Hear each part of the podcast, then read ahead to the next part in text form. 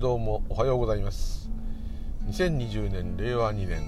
4月15日いや五等日だ今日だから混んでるんだ。すいません、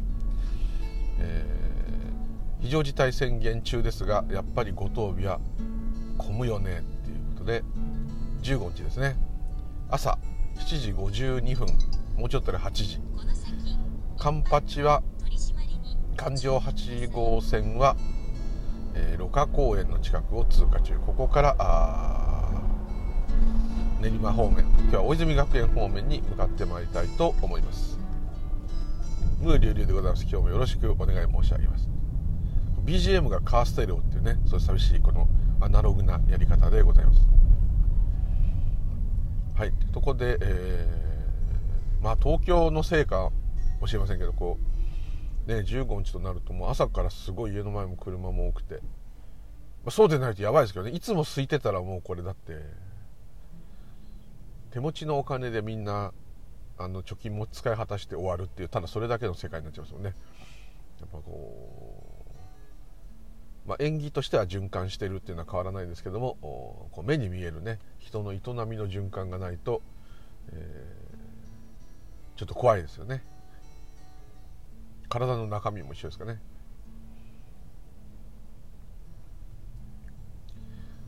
とこでこう私まあちょっとこういうね介護系福祉系なのでコロナのね話すんなって言うんですけどまあちょっと、ね、消毒の話なんですけどね、えー、消毒をまあしまくってるわけですけれどもあのアルコールがねもちろんもうお風呂に、ね、入れて浸かるぐらい捨てるぐらいあるんだったらまあいいんですけど、え、ご存知の通りアルコールの特に70%以上の度数の商品というのは非常に少なくなっていますね。少ないというか手に入らないですなかなか。変な高い値段でしぶしぶ買うかとかそれしかないですね。となっておりますがその中でですねあの漂白剤と、まあ、同じじゃないんですけどもジア塩素酸っていうのがありますね。ジアジア塩素酸ナトリウムっていうのが要するにハイター。ブリーチ？キッチンハイター？キッチンブリーチ？バイトハイター的なやつで、えー、あんまり直接それを吸い込むと、まあ、塩素を大きい吸い込んで、えー、体に良くない。ですごい薄くすればですね確かにそこらを拭いたりするには使えるんですけれども、ね、普通にあの茶渋を茶渋ってコーヒーの跡とかお皿のしつこい汚れはもう漂白剤でパッと。あれがものすごくウイルスを殺す力が強いですね。でそれを、えー、こう無毒化したって言い方もおかしいんですけどその刺激がないようにしたタイプがジア塩素酸水ですね。ジア塩素酸ナトリウムが入った。ジア塩素酸水がそれをちょっと電気分解してえー、そのウイルス殺す力消毒する力は持ってるんだけど体に優しいというタイプですね。一部あの防腐剤とかね食べ物に使ったりもしてますね、はい、そういうやつなんで。まあ多少ごくごく飲んでいいっていうのは言いませんけど多少かかっても大丈夫と。で確かノロウイルスとか一部のウイルスまで殺せるのはあ次亜塩素酸水じゃないと、えー、アルコールでも死なないというやつまで殺すということで、まあ、殺す殺すってあのー、全部生き物ですからね、えー、ウイルスはよく反生き物反生き物じゃないって言い方する人いますけどいますけどまあそれも人が決めたことですけど基本的には縁として起きてるっていう点では我々人間がこうやって生きてることとコロナさんがいるっていうのとですねコロナさん褒めてるわけじゃないですよ。あのいらっしゃるってことは全くお互いに意味もなく同じ価値だと。意味がないから同じ価値そういうことだと思うんですけどもまあそこでねそういうことを言っても意味がないので、あえて今人間道のっていう前置きをつけなきゃいけないところがスピリチュアルが絡んでくると面倒くさいですね。仏教だけで話せばですねもうそんなことは何も説明する必要はないので、えー、コロナがあろうがどうあろうがなかろうがもうですねここは多分ねちょっとうんちょっと思ったのがま、スピリチュアルの人も仏教の人もですね他の宗教の人も宗教じゃなくてもヨガでも何でもいいんですけど何かそういう体験をした人っていうのは同じところに触れてるとは思うんですね。触れてるって言い方も本当は触れることはできないものに触れてるって言い方おかしいんですけど、まあ、まあ、とにかくまあ同じことが起きたと。でそれぞれの人によって解釈やあ体験の仕方が違うっていうのはもちろんそうだとは思うんですけれどもあのまあ、キリスト教はですねそんなに詳しくないですけれども例えばユダヤ教から始まったそういう一神教ですね。イスラム教にしても。ギリシャ正教ロ,、まあ、ローマ正教だけギリシャ正教もそうだしロシア正教もそうだし、まあ、いっぱいありますね。あとインドに古くあるジャイナ教仏教、まあ、ゾロアスター教ハリカ教、まあ、あと細かいのいっぱい入れたらいっぱいあると思うんです。けどどれもその古いタイプのやつですね、えーまあ、古いタイプから進化したやつでもいいんですけど、えー、やっぱりそれなりにですね内容がいい悪いまたすごい人の思惑で欲望の逆に塊になっちゃったとかいろんな言い方あるかもしれませんけれどもあの何、ー、て言うんですかね。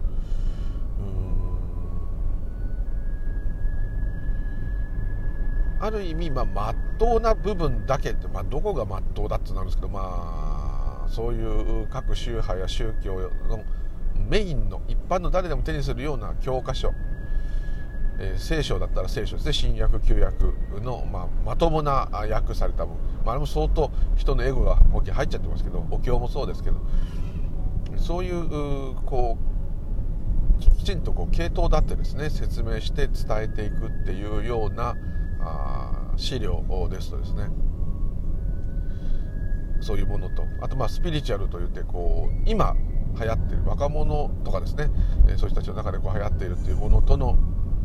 うん違いっていうことはねその体験することは同じだとしてもですね。その体験が起きたからといってそれで全部がまた人によってはそのものすごくそれが深くなる方もいらっしゃいますけど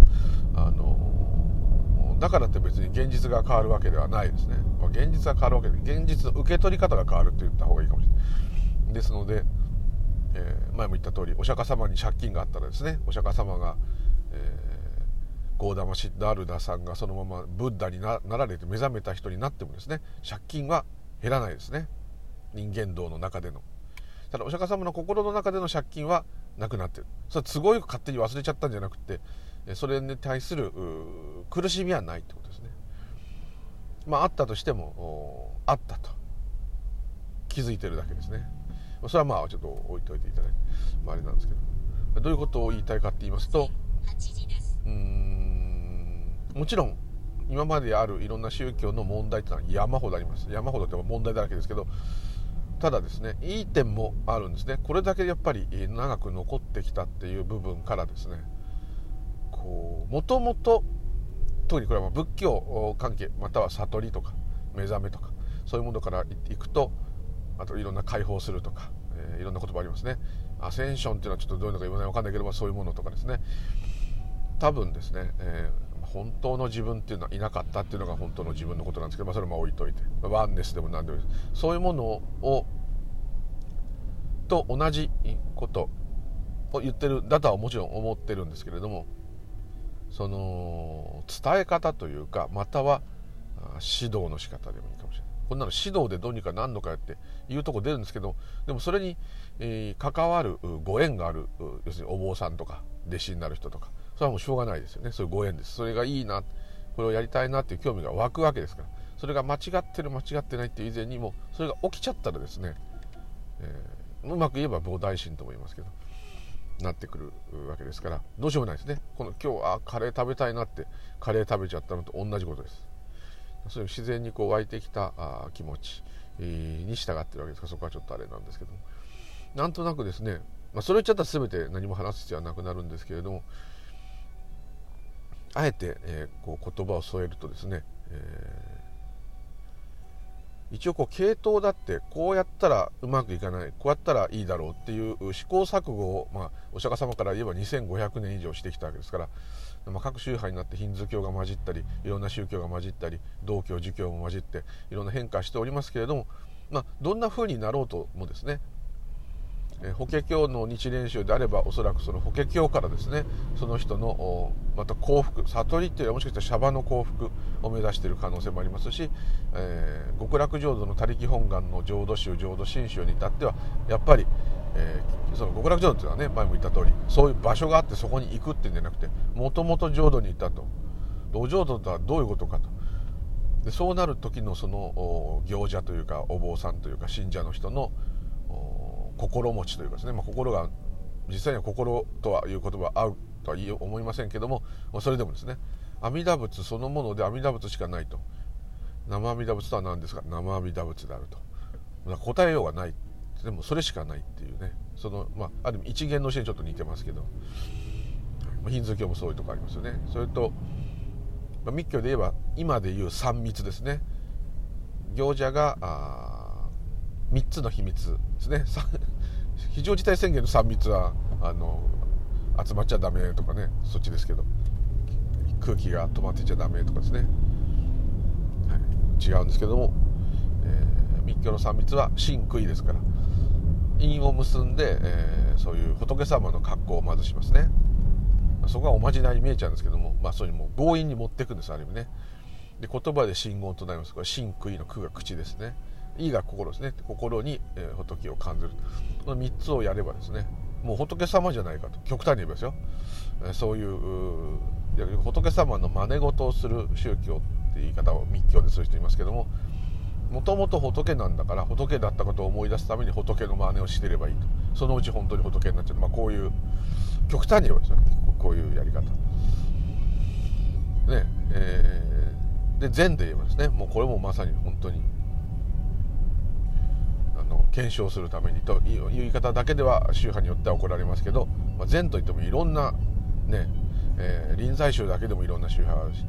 えー、総統宗だけでもまたいくつか考え方がその師匠によってえらい変わりますんで。ですけど基本的にでもまあうん概念を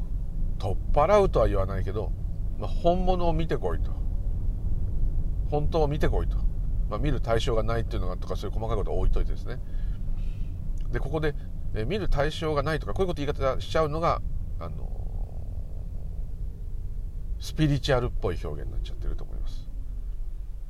でこれはこういうなんとか心がここから来てこうなったんだとかね。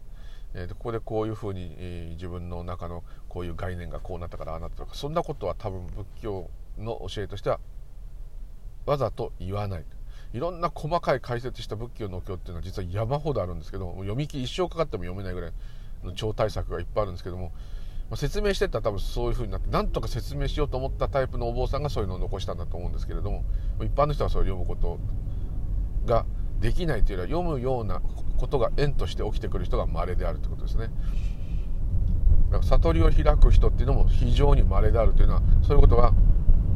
縁として起きることが稀であるということは一つ言えると思いますけれどもでそれがいいことなのか悪いことなのかこれも実は判明していませんね。まあ、その悟った方はこれがいいといいというというよりはこういうことですよって言ってるんですね、世の中とは本当はこういうことです。あなたとはこういうことです。と科学者みたいですね。説明してですね。でもそれは自分がそれを体験する。ここは本当自我なんですけど体験した残り顔自我がそれをつかまない限り。掴んじゃいけないんだけどつかまない限り、えー自我として皆さんに説明するというふうにはならないと思いますね。もちろん究極のねそういう逮捕した人っていうこと自体は自分では分かりませんからうまく言えないんですけれどもただですね余計な言葉を添えないっていうのはどの宗派にも言えてると思います。こうあの学者の方とか本ではですねいろんな説明してあると思うんですけども基本的におそらくですね、うん、修行僧どの宗派でもなればですねもうただこれをやれっていう感じだと思いますただご存知の通りいけない点はですね、冠婚葬祭の葬式仏教になってる点とかですね。その作法を覚えるその何て言うんだろうな、古い作法や儀式をのやり方を覚える古い歴史とそれを覚える宗教になっちゃってるってところですかね。学問になる哲学になっちゃってる。哲学っつってもまだ哲学のだけの方がですねその理屈だけをえー、勉強していけると思うんですけどももうその前にお坊さんだといろんな儀式や作法決まり事をいっぱい覚えなきゃいけないですから、えー、そっちがメインになってしまうとしかももう本山にいてですね何十年も修行するというなくて、えー、大体付属あの関係の大学を出てですね、えー、1年また1年弱本山に行ってですね本山じゃなくてもまあ、そういう修行して、まあ、そう得度や、えー、感情を受けてですねお坊さんというふうになったとしてもですね、まあ、実際教師っていうのにならないと住職やれないですけれども、まあ、宗派によりますけどあのまあそれでもね、まあ、そのなんて言ったらいいんですかね、そういう点では大工さんとかと一緒だと思うんですね。大工として働くようになった日から大工さんですね。板前さんと働くようになった日から板前さん。ラーメン屋さんと始めた瞬間からその人はラーメン屋さんなんだけどもこの人の作るラーメンは美味しいな。この人はラーメンではもう本当によく頑張ってここまで追求したなっていう風になるのはすぐじゃないですよね、まあ、天才っていう人はいつでもどこにでもある程度いるんですけども。ね、えー、そういうとこありますよね。お寿司屋さんなんでもそうですね。職人さん。それとある意味専門職なんで同じなので、えー、その資格を取ったからすごいんじゃなくてそこからですね、えー、始まるし何かそういう目覚めるような体験とかがあったらですねそこからがまた本当のお坊さん本物のお坊さんとしての本当の仏教徒としてのですね、えー、状態と生活がスタートするというふうに言えなくはないと思います。ただそのまあ指導していく中でですね、えー、そのこう本当はそのいろんな理屈や概念から離れて自分が楽になるって言い方してもいいですね。それからま本質を知ると、まあ、そういうことのために本来はやっていて。でできればそれを他の方特に大乗仏教の場合は全ての方に人間だけじゃないですね。全てのご縁にですねお返ししていくと、まあ、こういう、まあ、スタイル。あのちょっときれい事だねっていうかもしれないけど、まあ、そういう一応本当の狙いはそこにあるんだと、たくさんのお坊さんを作って今お坊さんすごく減っちゃってますから、えー、儲かってない寺をねもう一回盛り上げさせてやるとかもちろんそういう意図はですよ。本文の方にはいっぱいあると思いますけれどもあと力関係はもうああいうシークレットな世界ですから力のあるお坊さんお寺さんお寺が力を持ってるその人よりですね。お寺がすごいっていうことが皆さんご存知の通りお坊さんに会いに行くんじゃなくてお寺の建物とお庭と仏像を見に行ってるんですよね。世界遺産とか。ね高野山でもちろんいろんなあのお坊さんの説法会とかやっててそれは聞いてて面白いっていう人もいるかもしれませんけど基本的にはですね世界遺産を見に行ってるんですよね。弘法大師に会いに行くという言い方もできるけど多くの人はおそらく高野山が世界遺産ですごい熊野古道もそうなんだと。熊野大権現と弘法大師に会いに行くという表現もできるけど基本的には建物と仏像を見に行ってるんですね。そこはすごい、えー、本当は悲しい。あの寺にはすごい坊主がいるぞ。みんなで話を聞きに行ってみようって。こういうのはめったにないですね。辻説法してる方もいませんね。今したら怪しい宗教だと思われちゃうだけですね、まあ、それはそれスタイルは変わったんだと思うんですけども。ただまあ少なくともその師弟関係の中ではですね余計な考えは入れさせないっていう点では徹底して共通していると思います。もうなんでこうなるんだろうなんでこうするんだろうっていうことが出たらそれはもうその行者がそれを考えればいい。先輩に聞いたらもうね座れと唱えていろとかうるさいっつって殴られて終わっちゃうんですね、はい、それは板前さんの技を盗めっていうのとちょっと違うかもしれないけどでもですね気づくなお前なんだと。お前を救ってくれるのはお前しかいないんだと。でお前しかお前のことはわからないんだと。これを徹底的に伝えたいなと思いますね。ですからあんまりこれはこういうことでこうだよああだよだからこうなるんだよこれやったらこうなるんだよって言っちゃったらですねダメなんですね。よくお坊さんの世界で多いのは面白いのはですねあの例えばあこれは禅をやってる人から聞いたんですけど、まあ、禅は厳しいですからね、まあ、その中でもこう最初からすごいもうこう中にはねあの東大のインド哲学が出てる方とかいろんな方もいたりいろんな方いますんでね、えー、あとお寺あのお寺さんのお嬢さんと結婚しちゃったもんでお坊さんにならざるを得なくなって強制的にお山にぶち込まれた方もいらっしゃいますからね、まあ、いろんな思いの方がいるし一番多いのはやっぱ家の家がお寺でですね。それを継ぐために住職になるために来てるって方多いですね。あと純粋にそういうのが好きだっていう方もいますね、まあ、そういう感じだと思うんですけど、まあ、そういうふうにこういろんな人がいろんな思いといろんな立場と意気込み。テンションが最初からだいぶ違いますけど、まあ、来てると。そんなの教える方は構わずですね。何の関係もなくですね。中立に1秒でも遅く入った方が後輩。1秒でも早く入った人が先輩っていうことで、えー、もうずっと上下関係バッチリつけて年齢も何もかけない。でこうやれることをやらしていくと。もうそれだけなんですけど特に前ではそうだと思うんですけど、はい、でその中でですねすごく最初からこう器用でですね何でも分かってあんま喋るシーンはないんですけど何でもそういうのも知ってたんでしょうね。作法もきちっとできて他の人がもう大騒ぎしてどうしようかと。ほんでまあ本山のあれが一通り終わってですねそこからまた修行を積むためにえさらに鬼道場というところに移っていく方もいらっしゃると思うんですけど、まあ、そういうとこ行ったりですね研鑽をこう積み重ねていく中でですね、えー、なんていうんですかね。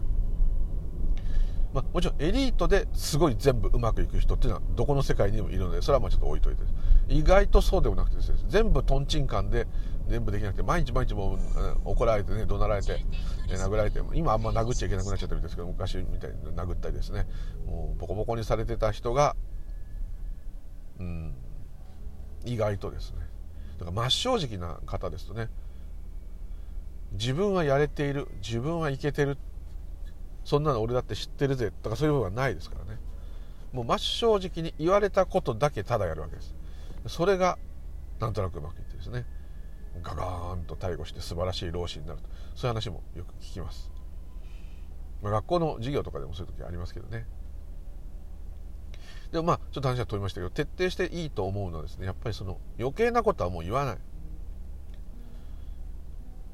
求めるものはまあみんな同じとしたらですねもうただ黙々と先輩に言われたことをやる。おかしいと思ったらおかしいと思ったことに気づいとけばいいだけです。でも逆らえないですから言われた通りにやる。だからあのよくお掃除お寺の掃除はみんなあの雲水さんとか若いお坊さんやってるの若くなくてもいいんですけどやってますけどあのお掃除してるところがですね、えー、サムと、えー、作る任務の無と書いてサムとこう言いますけどそれサムエとかサムイっていうんですね。あの洋服あの和服のズボンみたいになってるやつ、はい、ちょっと居酒屋さんみたいになるやつ。帯締めると空手空手とか柔道みたいになるやつですね。あの服を寒寒いとか寒えって言いますけれどもあの、まあ、趣味で着てる方もいらっしゃるんですよね。夏なんかいいですね。色落ちるとね私みたいな汗かきだと体が紺色になってね、はい、ちょっと余談ですけどインドで私大汗かいて新品のサムネ着てたんですねインドで。そしたらあの色が落ちてですね裸になったらもうパンツも紺色になってですねパンツ履いてた。本当あれパンツ履かないのが筋なんで履くんですけどもう体が青くなったんですね。うわこれは大変だ。安物のサムエだったから色が落ちちゃった。ここはかっこ悪いっつって、ね、シャワーで流そうとかいろいろこう思ってたら、ね、その近くにいた方とかガイドさんとかが「へいミスターすごいよ。体が青いよ」って言うわけですよ。それは向こうのヒンズー教でいうとあのシバとかビシュヌとかいろんな神様いますね。ヒンズー教の。日本でいうと如来のような。その神様たちが青い人が多いんですね。青はもうそのちょっとイスラム教も似てるけど聖なる色なの体が青く染まるなんて。お前はもうインドにねその聖者になるために来たんだぐらいのですね絶賛して合唱する人まで違う。サムエの服がただ落ちて俺は色が染まって早く1秒も早くこれを今で風呂場で流したいと思っているだけです。ってこう言ったんだけど全然ダメです。ミスターすごいよ。すごい。ずっと褒められてね。もう恥ずかしかったですね。で風呂で流したらもう紺色の水がバーッと流れてですね。でもうっかり白い色白なんですけど白くなって。はい。で白い色もまあ向こういいって言うんですけどまあそれはまああれですけどすっかり落ちちゃったんでもうなんかみんな興味なくなっちゃってなんだこいつみたいなね。だってそんなだと色が落ちたんだって言ってんじゃんってそういう余談がすいません。ありました。まあ、そういうサムエ起きてですね。鬼がを吐いたりしてる姿頭にこう手拭い巻いてですね。よくイメージがあると思うんですけど。あれもですねお寺の庭をきれいにするっていう目的はもちろんあるんですけども違うんですよ。全くきれいで落ち葉なくてもやるんです。同じ時間を。かといってそうすると土をこう全部書き込んじゃったらお庭がダメになっちゃうかもしれないですね。そういうのはちゃんと加減しながらやるんですね。すごいとこだとあのほうきをですね師匠が作ってるんですね。で師匠が作ってるんですけどそのほうきもですねとにかく履きやすいように便利に作るっていうのは普通の考えですね。そうじゃないですね。微妙に履きにくいようにしとこうと。そうするとどういうふうにほうきを持って向きを変えて工夫して、えー、落ち葉とかそういうものを履かなきゃいけないかっていうところに努めなきゃならないようなちょっとある意味嫌な嫌なほうきなわけです。でそれはですね意地悪じゃなくてですね履きやすいとですね考え事するわけですよ。庭をきれいにするきれいにほうきを履く落ち葉がなくてもね何か残してななんか少しでもゴミが落ちてないかなと思って目を皿のようにして見てですね、しかもそのちょっと履きにくいほうきで履く。でしゃがんで手で拾っちゃいけないってことはないんでしょうけど、まあ、基本的にほうきでやれってわけです。そうするとやりづらい。やりづらいからこそほうきで地面を履くことに嫌おうなしに集中させられるんですよ。だってそうしないけど取れないですから。そこが狙いなんです。考えがない状態にさせてるわけです。座禅と全く一緒です。だほうきで掃除してる時も座禅なんです、まあ、あれはお寺をきれいにしているっていうのはもう逆に言えば副産物で。一番のメインは掃除をしたり雑巾がけをしたりする。だってもうあんなにテレビで見たことあると思いますけど、まあ、あれ見せるとねあのお寺に来る人がいなくなっちゃうからやめてくださいってあのお寺の人はよく言うんですね。あれ見ると雑巾がけのイメージが強くてあんなことやったら腰がいかれちゃうとか地獄だとかですね、まあ、本当にまあ永平寺とか総持寺とかあのあと京都の臨済宗のお寺とかそういう本当の怖い本山禅の怖い本山は多分怒られちゃうかもしれないけどそういう状態です、はい、本当にあのね座禅してて寝たらですね「お前水入ってこい」って言われて「はい」とか言ってその真冬にですね、えー、雪雪山でですね、えー、寒い中、えー、そのまま外にある氷の張ったあ変な桶みたいなんですね。それを割ってです。氷があるから上を割って自分が使ってそのまま座禅させられるとかね。しかも濡れちゃうから縁側でやれと。そうすると服につららができると。指先が凍傷でねいかれてくると。そんなのがね自慢だったっていうね。そ指を失ったよなんつうような話があるぐらいすごかったんですね。だからまあそれ今はねそれはダメなんですね。何人かそれ亡くなったり仕事中にしてですね。さすがに問題になって今はそこまではしないし具合の悪いものは病院に入れなきゃいけないっていうのは鬼道場でもありますので。それ聞くとねただのリンチじゃないかと思うかもしれないですけどまあ、いつでも帰っていいわけですからその本人は。もうただまあ住職になる身だったらね帰りたくたってこれを耐え抜かなかったらあのね実家へ帰れないじゃないかっていうのもあるかもしれませんけど、まあ、基本的には帰る時は「あもうダメです帰ります」って言えば「おう帰るいいよ帰っていいよ」って当然なるんですね。でまあ一つここでいいとこですね、えー、特に永平寺さんはそうだと思うんですけどもう脱落してですね俺もうダメだって夜逃げしたとしてもですね永平寺の門はいつでも開いてると。だからまた来たくなったらいつでも来いと。やり直せせるぞ。ちゃんと言ってくれるんです。でまた耐えられるその苦しみに耐えられる理由の一つとしてはですね先輩も辛いですね。一緒にやってますから。教えながらがなお辛い。で先輩たちはさらにですねそういう日常のそういういろんなこと以外にですねその弟子を教えるっていうこと以外にでもですねいろんな細かいもう少し上級者でやんなきゃいけない作法とかあるわけですね。それもやんなきゃいけない。あの今だともう会計とかですねいろんなそういう事務もやんなきゃいけない。いろんなことやんなきゃいけない。ずっと本山に先輩たちいるわけですから全然街行ってない遊んでない、ま、そういうのもあるかもしれません、まあ、そういう先輩たちが、まあ、中には全部いい人とは限らないですけど厳しくてもですね一緒にこうなんつうんだろうな、うん、よく言うなんですね命がけで教えてくれてる気がしたっていう弟子の方がいました。先輩が。死んでもいいと思ってね本気で教えてるんだと。それが伝わってくるってわけですよ。先輩から。それに最初引いちゃうんだけどでもこんなに真剣にこう怒りながらも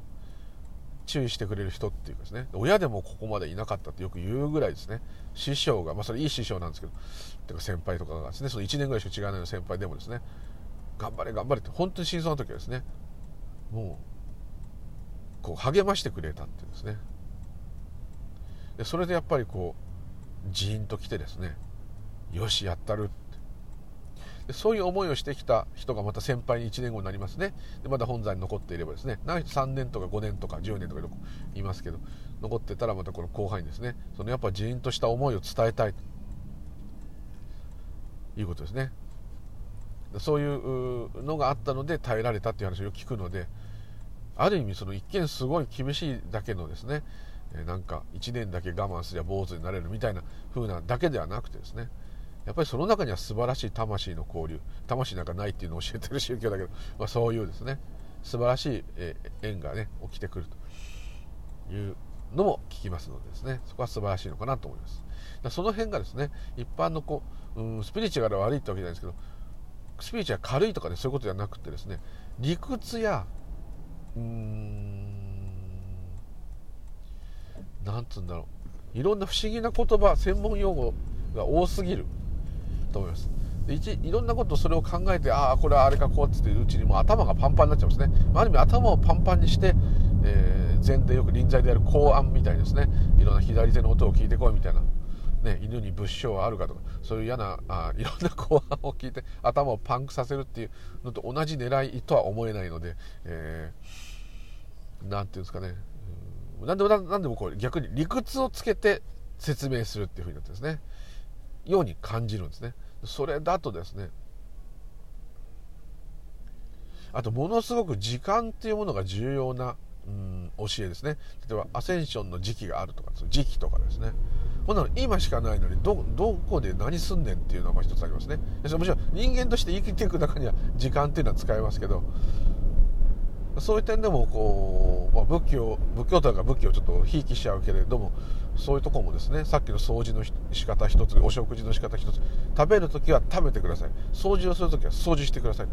喋る時は喋ってください。当たり前なんですけどそれだけをやってくださいっていうわけです。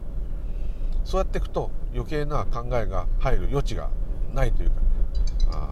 出たとしてもそれに引っ張られませんので自然にですねずっと今あるところだけにずっと気づいてる状態になってくると。そういうふうに持ってこうとするのはそうですし、まあ、真言宗はあかなりヒンズー教寄りでありますけれどもこれでもです、ね、やっぱり真空ですから、まあ、本当の3密ですよって言いたい3 密ですから言葉を唱えて言葉を取られて頭いい心を仏に取られて仏になって体の形も仏の格好をして印を結んでいたらもう仏様でいるしかないですから。そのままそれずっと続けてるうちにですねただ仏様になっているっていう日が来るはずです。だってこと言葉で唱えて体で形を作って心にその真言を置いていたらですね。だってもうそれだけになっちゃうじゃないですか。自分がどうこうするとか誰がどうしたとかこうしたとか入る余地がない。なんとなく似てますね。多分お題目もお念仏も同じなんだと思います。あれを誠の信心を持ってって前も言ったんで誠の信心っていうのはとんでもない信心なんですけどね。100%の信心ですから。それは普通ないです。100%の信心を得るってことは何かを掴んでからじゃなかったら信じることはできません。人がこう言ったからこうなんだとはいきませんね。はい、そうそうだと思うんですけど、まあ、そこに到達した人が言う言葉だとは思うんですけれどもその誠の信心を持って生阿弥陀仏生阿弥陀と唱えていくと。生阿弥陀仏が生阿弥陀仏であったことそして生阿弥陀仏以外はなかったことが分かると。これも一つある意味こうワンネスですよね。みんなそうそう基本的にはそうなるんだと思うんですね。その時にこれは何でそうなるんですか？これがこうなったからこうなんだ。あれがこうなったからこうなんだ。もちろん禅でもいろんな教えがあります。歌を読んだりさっきのこの間も言いましたの道元禅師の咳ですね。咳やくしゃみ1個しただけで宇宙まで響くですね。あと有名なあの道元さんが旅してる時に川を渡れなくて困っている女の人がいた時にその女の人を師匠がですね抱きかかえて向こうの対岸に渡してあげたんですね。でお坊様ありがとうってその女の人去っていったと。でその女の人はものすごい綺麗な人だったので若いお坊さんたちは女人に触れるなっていう教えなのにあの師匠はですねもうすごい綺麗な女の人さっと抱いてねかっこいい顔しちゃってこう私があちらへお連れしましょうなんて言っちゃってね。で向こう岸にお届けしてあ素敵なお坊さんありがとうみたいな感じになっちゃっていい思いしちゃって。なんだよいつも俺たちには女人に女性に手を出すなって言ってるくせになんだっつってこうねみんながもう悶々として旅を終えた時についに意を決してですね。弟子の中の一番上の人が「師匠おかしいですよ」と「女の人にさっき触れましたね」って言ったらねこれ夢なし皆さんしてて耳たこだと思いますけど「あのお前まだ女抱いてたの?」っていう。有名な禅らしい言葉ですね。みんなはもうずっとその女の人のね、えー、綺麗な肌とか師匠がそれを抱えてる様とか思い出してこう悶々として、まあ、たま若い方ばっかだから溜まってると思うんですけど、まあ、悶々としてて師匠は別に女の人は困ってるからお届けして。しかもですね師匠が憎いのはですねその女性を抱いてる時はその女性の香りとか体の柔らかさとかそういうものを存分に味わったと。わはははと。ただ向こう岸に女性を置いた瞬間に女の一言全部思いも全て置いてきたと。あとはもう気持ちよくですね、えー、旅を続けただけだよって。お前らずっとあの女の人抱いてんだよと。お前らのがド変態だっていう、こういう、えー、ことなんですね。非常に素敵な。でも弟子たちはなるほど師匠ははってこう、まあ、なるわけですけどね。非常に面白いですねだから師匠もその時は女の人抱いてる時はもう存分に変態になったわけです。ですけれども置いた時にもうスッとそのことは終わっていると。今にしかいない人じゃなきゃできない。やり方ですね。やり方というかまああれですね、まあ、それが本当にそこまでスカッと終わってたかどうか分かんないけど、まあ、教えとしては面白いと、まあ、いうことかと思います。そのようにですねこう概念を捨てさせるというための教えとしては広くいろんなお話あるとは思うんですけれどもあのまあ、その悟ってるっていうか目覚めてる人の器の違いももちろんあるとは思うんですけれどもこういろんな言葉を重ねてこれはああだあれはこうでこうでああだって説明し続けててもおそらく一瞬それでね勉強してこう頭の中がいろんな知識になるんでなんかご納得したいになるんですけどずっとあなたはあなたのままですからね。あなたの目で見てあなたの耳で聞いてあなたの口で喋ってるんですよね。あなたの体のままですね。どんなに知識が入っても。それはもう生まれた時からずっとその目で見てますね。その耳で聞いてます。で聞けるのも見えるのも今しかないですね。で毎回最新型のあなたでいるということですね。最新型っていうのは年を取っていってても年を取った風に見える最新型のあなたが認識してるっていう状態です。その認識するっていうことがあなたですね。極端に言えば。知識が入ったってもちろんいいんですけれども何かそういうね本質に触れたいっていうのがあればですね。ちょっとやっぱりあんまりそういうことはもうやめてですね。一つに絞った方がいいかもしれませんね、えー、ただじっと見るでもいいですし、えー、瞑想はもちろん座禅でもいいですしそういうのは全部かったるければやらないでいてもいいですしああいうのはもうやらざるを得なくなるような気持ちが出てきたらやるんですね。そういう状態ではないというだけです。でそれがいいかどうかも分かりません。だからもしかしたらですねこういうこと言った人いたんですね。もうイエスもブッダもね、えー、もう全部地獄に落ちて大泣きしていると。それ以外の一般のね一般の社会で普通に頑張った人たちはみんなすごい天国へ行ってるという人もいるぐらいですから。そうかもしれませんよ。ただそれが死んだらどうなるとかですね死ぬっていうことが本当に起きるっていうのは一体どういうことを指しているのかと。そこが分かっているので多分そこを問わないんだと思うんですね。親鸞さん法然さんさっきの生阿弥陀仏の2人のお坊さんも同じこと言ってます。どんな地獄に落ちようともですねこのままもう本当の地獄に落ちて苦しもうがですね何の悔いもないと。何の問題もないと。もうまっすぐに生阿弥陀仏だと言っていますからそれはそこまで信じてるから地獄に落ちないって分かってんだろうって言ってんじゃなくてですね地獄っていうのがどういうことかそれに落ちるものその人自身っていうのは一体どういうことかこの私とは何なのかそれが分かってるから堂々とそういうことを言ってるんですね。怖くないからじゃないんですよ。そうなったらそうなったことがただ起きただけであることも完全に分かってると思います。だからまあその辺の言葉は多分ね方便として使ってるんだと思うんですね。あともう一つずっとよくたまに聞かれて気になるのは悟らないとっていうんですね。結局このシャバを見切ってですね。このシャバ自体にもう執着がなくならないといけないのかっていう人がいるんですね。それが本当の幸せなのかという方がいます。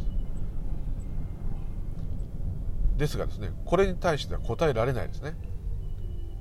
まず幸せなのかっていうのはその人にとって幸せっていうのはどれを指すのか。その多分おそらく通常自分もそうですけどこの私が幸せかどうかですよ。その点で言えば幸せじゃないですよ。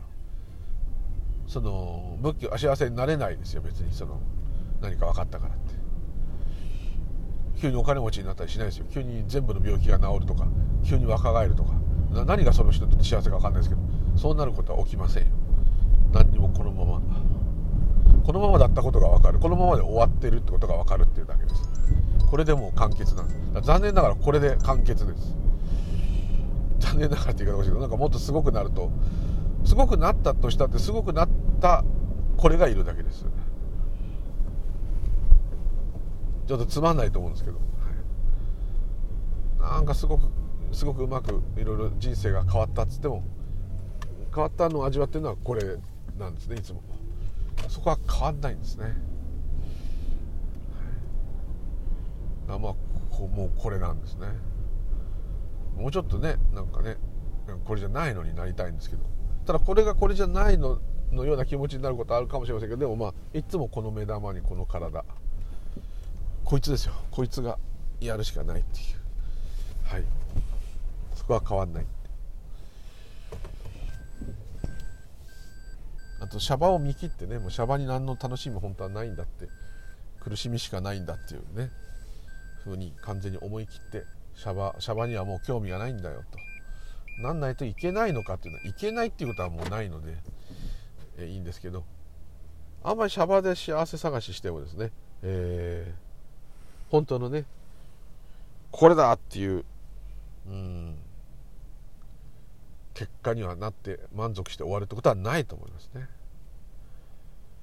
で次々に欲を探すっていうよりもですね。なんつったらいいの？もうこれでおしまいっていうかこれで完結っていう。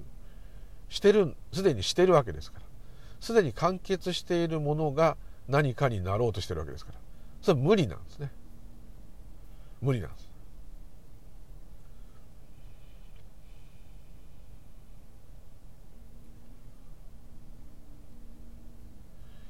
例えば自分が水分水だとしたらですね水の時もあれば氷の時もあれば蒸発して大気みたいになってる時もあればいろんなものと混ざってる時もあればってあるんですけど水は水のままですね。いつまでたっても。ですからもうこれでなってるわけです。今現時点に。そんなんじゃ嫌だっつってもそこはもう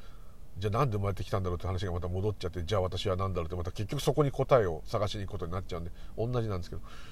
もうこれここまで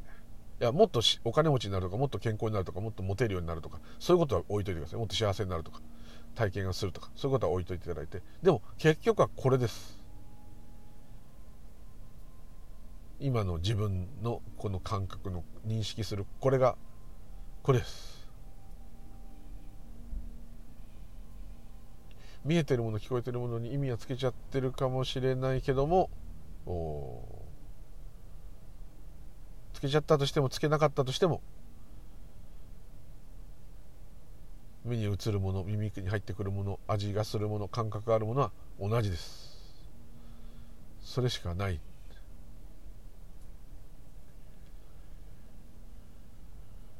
ないですね。認識する力がない時意識が飛んじゃってる時は全部何もないですねこのように。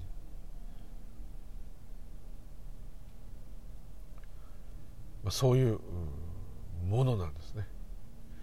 だからこれが何かを悟ってどうなのかそういうことももうそこまでいくともうこれしかないんだってことは完全にまあ分かればいらないと言ってもいいかもしれないですけど。なかなかそれに納得してこううんしゃあないわなっていう感じにはならないと思うので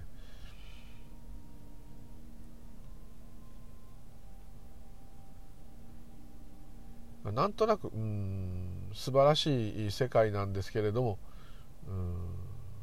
ちょっと疲れた人はいっぱいいると思います、まあ、コロナのせいもあるけど。このままこうやって頑張っていて年取って病んで死ぬんだなって確かにね。若い人はちょっとに聞く言う言葉じゃないですけどある程度年いった人はだんだんやっぱ昔よりパワーがなくなってきますから。でそれを少しでも維持しようと思って運動したりね健康になろうとしたりありますけど。でもですね確実に若い時のようにはならないですからね。ね、そうするといろんなことできることがどんどん減っちゃったりね、まあ、お金もあれでしょうしいろんなことが体もそうだし自分の立場とかいろんなものがあるのでだんだん自由がなくなっていっちゃうけど。で自由になって仕事が終わった終われる方終わった頃にはですねいい年になっちゃってるし。その時やっぱまあしゃあないと。そしてもう一つはやっぱり、うん、それでもまあ、苦しかったりいろんなことを楽しかったりのこのシャバでですねご縁のあった人々だけでなくですね全てのものに物質も含めてですねよく見てですねよく言うと植物でも石ころでもいいですからよく見てですねよく味わってですねほほこんなにすごい世界だったのかということだけはですねこの頭がまだ理解できるうちにですね体験しておく方がいいと思います。でこれは何かを目覚めるとかそういうことよりもですねまず今ここで私が今こういうことをしていてこういうものが見える聞こえる味わえる触れられるどこでもいいです。考えることができるでもいいです。そういうことがこうできる感じられる認識することができるっていうことを尊ぶっていうんですかね。いいなって。それがあればですね他にあんまり求めなくてよくなる。と思います。すごいことに気づけばですねいろんなものを追いかけるよりもまず足元というかですね本当の足元ですね地面の足の下にある石一つでもねしゃがんでちょっと一個手に取って見ていただけるとですね何なんだここはって。そのしゃがんでいる自分は誰なんだ。靴が見えたり膝小僧が見えたりすると思うんですけどこれなんだと。関節？これが曲がるから立てるわけ？どうしてこんな生き物に自分はなってるんだろう？でもいいですね。でパッと周りを見ると普通に働いてる人とかいろんな人がこう見えますね。そうするとみんな何やってんだろう？何の疑問も持たずに生活してるのかと。生活するっていうのが当たり前になってるのかと。ちょっと一回立ち止まってですね。おっと私は誰だっけって。この世界はどうなってるのかちょっと見てみようと。もう一回よく見てみようと。いうのがなんとなく一つのですね。今にいるコツ。さっきのお坊さんみたいなねちょっと無理としても。今にいるコツ。今にいるとなぜかですね癒しが起きますから。こう肩の力が抜けるっていうですね、はあ、自分ここにいたんだっていうかですね。どこにも向かわなくていいんだと。向かう時は向かうが起きますから。プーさんの言ってるあのクリストファー・ロビンの映画で言ってる通りです。出かける時は出かけるが起きる。出かけることが起きると出かける場所が現れる。もうまさにですね。全坊主ですプーさんは、はい、面白いですね、はい、というとこで、えー、とっくに事務所の近くに着いちゃったんで仕事するふりをこれからしようと思います。こんなコロナの時になんでジムで出社させんだって言いたいんですけどね。出社しろなんて特に言われてないんですね。自分でやんなきゃいけないことがちょっとあるからなんですね。渋々やります。はいというところでどうもありがとうございました。またよろしくお願いいたします。ムーリュウリュウでございました。失礼いたします。ありがとうございます。